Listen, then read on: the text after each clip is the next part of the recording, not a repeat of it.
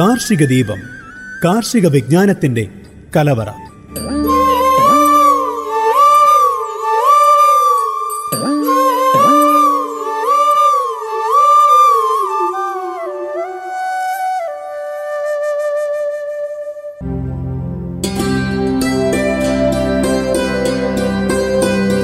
നമസ്കാരം. Global radio ninety one point two F M എല്ലാ പ്രിയപ്പെട്ട ശ്രോതാക്കൾക്കും കാർഷിക ദീപത്തിലേക്ക് സ്വാഗതം. കാർഷിക ദീപത്തിൽ കൂടെയുള്ളത് ദീപ.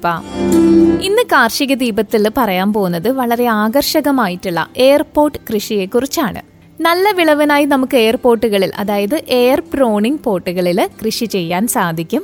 ബാഹ്യ ഇടപെടൽ ഇല്ലാതെ പ്രകൃതി തന്നെ വേരുകളെ പ്രൂൺ ചെയ്യുന്നു. അതായത് പ്രകൃതി തന്നെ വേരുകളെ മുറിക്കുന്നു. അതാണ് ഇത്തരം ചെട്ടികളുടെ മുഖ്യ സവിശേഷത എന്ന് പറയുന്നത്. പച്ചക്കറികളും പൂച്ചെടികളും ഫലവൃക്ഷങ്ങളും ഇൻഡോർ പ്ലാന്റ്സും എല്ലാം അതിൽ കൃഷി ചെയ്യാം. ചെടിക്ക് അല്പം പോലും പോറലേൽക്കാതെ മാറ്റി നടുകയും ചെയ്യാം. ഭംഗിയുള്ള ഇവ കൃഷിത്തോട്ടത്തിന് അലങ്കാരവുമാണ്. അപ്പൊ ഈ വേരുകളുടെ പ്രൂണിംഗ് എന്ന് പറഞ്ഞത് ഹൈ ഡെൻസിറ്റി പോളിയെത്തലിൻ ഉപയോഗിച്ചിട്ടാണ് ഈ പോട്ടുകൾ ഉണ്ടാക്കുന്നത്. പ്രധാനമായും ജർമ്മൻ സാങ്കേതിക വിദ്യയിലാണ് നിർമ്മാണം. പുനഃചംക്രമണം ചെയ്ത പ്ലാസ്റ്റിക് ഉപയോഗിച്ചിട്ടും ഇത് നിർമ്മിക്കുന്നുണ്ട്. മൂന്ന് ഭാഗങ്ങളാണ് ഇപ്പൊ ഈ പറഞ്ഞ ഇത്തരം ചട്ടികൾക്കുള്ളത്. നിറയെ ദ്വാരങ്ങളുള്ള സൈഡ് വാൾ അടിഭാഗത്തുള്ള ബേസ് ഇവ രണ്ടും കൂട്ടി യോജിപ്പിക്കുന്ന സ്ക്രൂവ് പിന്നെ ഇതിൽ നിറയെ ദ്വാരങ്ങൾ ഉള്ളതുകൊണ്ട് തന്നെ നല്ല വായു സഞ്ചാരവും ലഭിക്കും. അത് തന്നെ ഈ പറഞ്ഞ ചെടിയുടെ വളർച്ചയ്ക്കാണെന്നുണ്ടെങ്കിലും വിളവിനാണെന്നുണ്ടെങ്കിലും സഹായകരവുമാണ്. സാധാരണയായി നമ്മൾ ഈ ചെടികളുടെ കൊമ്പുകളാണല്ലേ പ്രൂൺ ചെയ്യുക. വളർച്ച നിയന്ത്രിക്കാനും പുതിയ ശാഖകൾ ഉണ്ടാകാനും അതുപോലെ നല്ല വിളവ് ലഭിക്കാനുമാണ് നമ്മൾ പ്രൂണിംഗ് നടത്തുന്നത്. ഇവിടെ എന്ന് പറയുമ്പോൾ വേരുകളാണ് പ്രൂൺ ചെയ്യുന്നത്.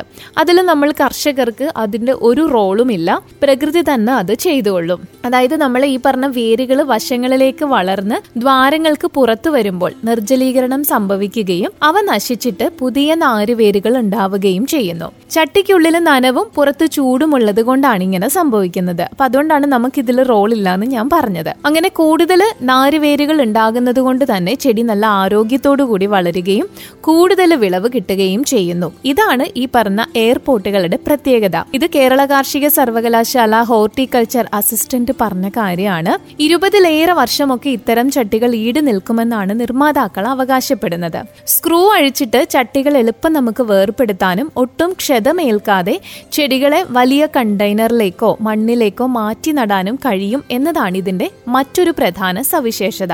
രണ്ട് മുതൽ അൻപത് ലിറ്റർ വരെയുള്ള എയർപോർട്ടുകൾ ലഭ്യമാണ്. മൂന്ന് ആറ് പത്ത് പതിനെട്ട് ലിറ്റർ ചട്ടികൾ പച്ചക്കറികളും പൂച്ചെടികളും വളർത്താനായിട്ട് ഉപകരിക്കുകയും ചെയ്യും. കിഴങ്ങ് വർഗ വിളകൾക്കായി വീതിയുള്ള ചട്ടികളുമുണ്ട്. ഇരുപത്തഞ്ച് മുപ്പത്തിയഞ്ച് അൻപത് ലിറ്റർ ചട്ടികളിൽ പഴവർഗ ചെടികളും നടാം. പത്ത് ലിറ്റർ ചട്ടിക്ക് തൊണ്ണൂറ് രൂപയും മുപ്പത്തി അഞ്ച് ലിറ്ററിന് ഇരുന്നൂറ്റി എൺപത് രൂപയും അൻപത് ലിറ്ററിന് മുന്നൂറ്റി മുപ്പത് രൂപയുമാണ് വില. സാധാരണ ചെടിച്ചട്ടികളുടെ വിലയിൽ നിന്ന് നേരിയ വ്യത്യാസം മാത്രമേ ഈ പറഞ്ഞ ചട്ടികൾക്കും ഉള്ളൂ. ഇനി ഇത് എങ്ങനെയാണ് നടേണ്ടതെന്ന് ചോദിച്ചു കഴിഞ്ഞാൽ സൈഡ് വാളിന്റെ ദ്വാരമുള്ള ഭാഗം പുറത്ത് കാണുന്ന വിധമാണ് നമ്മൾ ഈ ചട്ടി ഘടിപ്പിക്കേണ്ടത്. സാധാരണ പോട്ടിംഗ് മിശ്രിതം തന്നെയാണ് എയർപോർട്ടിലും ഉപയോഗിക്കേണ്ടത്. ചട്ടിയുടെ തൊണ്ണൂറ് ശതമാനം ഭാഗം നിറച്ചു കൊടുക്കുക. പിന്നെ പ്രധാന കാര്യം ദ്വാരങ്ങളിലേക്ക് മണ്ണെത്തുന്ന വിധം ടൈറ്റായിട്ട് നിറയ്ക്കണം എന്നുള്ളതാണ്. ചട്ടിക്ക് കൂടുതൽ ദ്വാരമുള്ളത് കൊണ്ട് തന്നെ ദിവസവും നനച്ചു കൊടുക്കണം. ഇതിന്റെ പ്രത്യേകത എന്ന് പറയുന്നത് വിളവ് കൂടും പ്രകൃതിയെ തൊട്ടാണ് ഇവിടെ വേരുകൾ പ്രൂൺ ചെയ്യുന്നത്. അപ്പൊ അങ്ങനെയുള്ള പ്രത്യേകതകളും ഉണ്ട്. അതുകൊണ്ടാണ് ആദ്യമേ ഞാൻ പറഞ്ഞത് ഈ പറഞ്ഞ എയർപോർട്ട് കൃഷി എന്ന് പറയുന്നത് ഒരു ആകർഷകം തന്നെയാണ് എന്നുള്ളത്. ഇനി അടുത്തായിട്ട് പറയാൻ പോകുന്നത് കോവൽ നിത്യവഴുതന സാമ്പാർ ചീര ചതുരപ്പയർ അങ്ങനെയുള്ള കുറേ പച്ചക്കറികൾ ഉണ്ടല്ലേ അതിന്റെ കൃഷിരീതികളും പരിപാലനവും ഇനങ്ങളും ഇതിനെക്കുറിച്ചൊന്ന് പറയാം. മറ്റു പച്ചക്കറികളെ പോലെയോ അതിലൊരു പടി മേലെയോ പോഷക മേന്മകൾ ഉണ്ടെങ്കിലും അത്രയധികം ശ്രദ്ധിക്കപ്പെടാത്തവയാണ് കോവലും നിത്യവഴുതനയും സാമ്പാർ ചീരയും ചതുരപ്പയറുമെല്ലാം അല്ലേ? അതുകൊണ്ട് തന്നെ ഇവയെ അണ്ടർ എക്സ്പ്ലോയിറ്റഡ് വെജിറ്റബിൾസ് എന്ന പട്ടികയിലാണ് പെടുത്തിയിരിക്കുന്നത്. അപ്പൊ ഇതിന്റെ കൃഷി രീതികൾ എന്ന് പറയുമ്പോൾ കോവലാണെന്നുണ്ടെങ്കിൽ ഇടത്തരം മൂപ്പുള്ള നന്നായി കായ പിടിക്കുന്ന കമ്പിൽ നിന്ന് മൂന്ന് നാല് മുട്ടികളുള്ള കഷ്ണം മുറിച്ച് നടാം. ഇതിന്റെ ഇടയകലം ഒന്നര മുതൽ രണ്ട് മീറ്റർ ആണ്. തണ്ട് കുത്തുമ്പോൾ തലയും ചുവടും മാറിപ്പോകാതെ ശ്രദ്ധിക്കുകയും വേണം. അടിവളമായി ചാണകപ്പൊടിയോ കമ്പോസ്റ്റോ മേൽമണ്ണുമായി കലർത്തി ഉപയോഗിക്കാം. തണ്ട് കവറിൽ നട്ട് വേര് പിടിപ്പിച്ച് മാറ്റി നടുന്ന പതിവുമുണ്ട്. ക്രമേണ ഒരു ചുവടിന് രണ്ട് കിലോ ചാണകപ്പൊടി അര കിലോ വേപ്പിൻ പിണ്ണാക്ക് എന്നിവ ചേർത്ത് കൊടുക്കാം. പിന്നെ എഗ് അമിനോ ആസിഡ് നാല് മില്ലി ഒരു ലിറ്റർ വെള്ളത്തിൽ നേർപ്പിച്ച് ഇലകളിൽ തളിച്ചു കഴിഞ്ഞാൽ ആണ്ട് മുഴുവനും കായ്ക്കുകയും ചെയ്യും. കേരള കാർഷിക സർവകലാശാലയുടെ സുലഭ എന്ന ഇനം വിളപ്പൊലിമയുള്ളതുമാണ്. അപ്പൊ അതാണ് കോവലിനെ കുറിച്ച് പറയാനുള്ളത്. പിന്നെ നിത്യവഴുതന. ചാണകപ്പൊടി കമ്പോസ്റ്റ് എന്നിവ ഇളക്കി ചേർത്ത മണ്ണിലോ മട്ടുപ്പാവിൽ ഗ്രോ ബാഗിലോ വിത്ത് പാകാം ഈ നിത്യവഴുതനയുടേത്. വേപ്പിൻ പിണ്ണാക്കും അടിവളമായിട്ട് നമുക്ക് കൊടുക്കാവുന്നതാണ്. വളരുമ്പോൾ പന്തലിട്ടോ വശത്തായി വല കെട്ടിയോ പടർത്തിവിടാം. കനം കുറഞ്ഞ വള്ളിയാണ് ഇതിനുള്ളത്. പിന്നെ രണ്ടാഴ്ച കൂടുമ്പോൾ ജൈവവളം ചേർത്ത് കൊടുക്കുക. ക്രമേണ വിത്ത് വീണ് തന്നെ തൈകൾ വളർന്നു കൊള്ളുകയും ചെയ്യും. ഇനി അടുത്തത് ചതുരപ്പയറാണ്. ചതുരപ്പയറിനെ കുറിച്ച് പറയുകയാണെന്നുണ്ടെങ്കിൽ വിത്തുകൾ ആറു മണിക്കൂർ വെള്ളത്തിൽ കുതിർത്ത് ജൂലൈ ഓഗസ്റ്റിൽ നട്ടുകൊടുക്കാം ദൈർഘ്യം കുറഞ്ഞ പകൽ നിർബന്ധമായതുകൊണ്ട് തന്നെ ഒക്ടോബർ നവംബർ മാസമേ ഇത് പൂക്കത്തുള്ളൂ. അതിനാൽ ഇത് മഴക്കാല വിളയാണെന്ന് നമുക്ക് പറയാം. ചെടികൾ തമ്മിൽ അൻപത് സെന്റിമീറ്റർ ഇടവിട്ട് വിത്ത് പാകി കൊടുക്കുക. പിന്നെ വരികൾ തമ്മിൽ എഴുപത്തഞ്ച് സെന്റിമീറ്റർ അകലം വേണം. ചെടി ഒന്നിന് നൂറ് ഗ്രാം വീതം എല്ലുപൊടി വേപ്പിൻ പിണ്ണാക്ക് എന്നിവയ്ക്ക് പുറമെ രണ്ടാഴ്ചയിൽ ഒരിക്കൽ പഞ്ചഗവ്യം മണ്ണിര സത്ത് എന്നിവ ചേർത്ത് കൊടുക്കാം. അതുപോലെ തടത്തിൽ പുതയിട്ട് കൊടുക്കാം. കേരള കാർഷിക സർവകലാശാലയുടെ രേവതി നൂറ്റിപ്പത്ത് മുതൽ നൂറ്റി ദിവസം മൂപ്പുള്ള മികച്ച ഇനമാണ്. ഇനി സാമ്പാർ ചീര. ഇളം തണ്ട് മുറിച്ചു നട്ടാൽ തഴച്ചു വളരുന്ന ഇലക്കറിയാണ് സാമ്പാർ ചീര.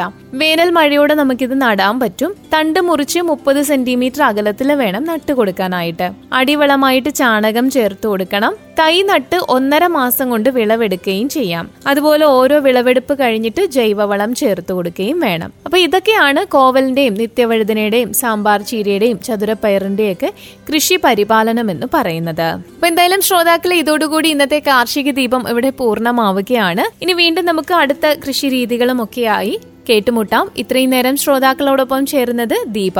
ഇത് global radio ninety one point two F M ആലപ്പുഴയുടെ സ്വന്തം ശബ്ദം.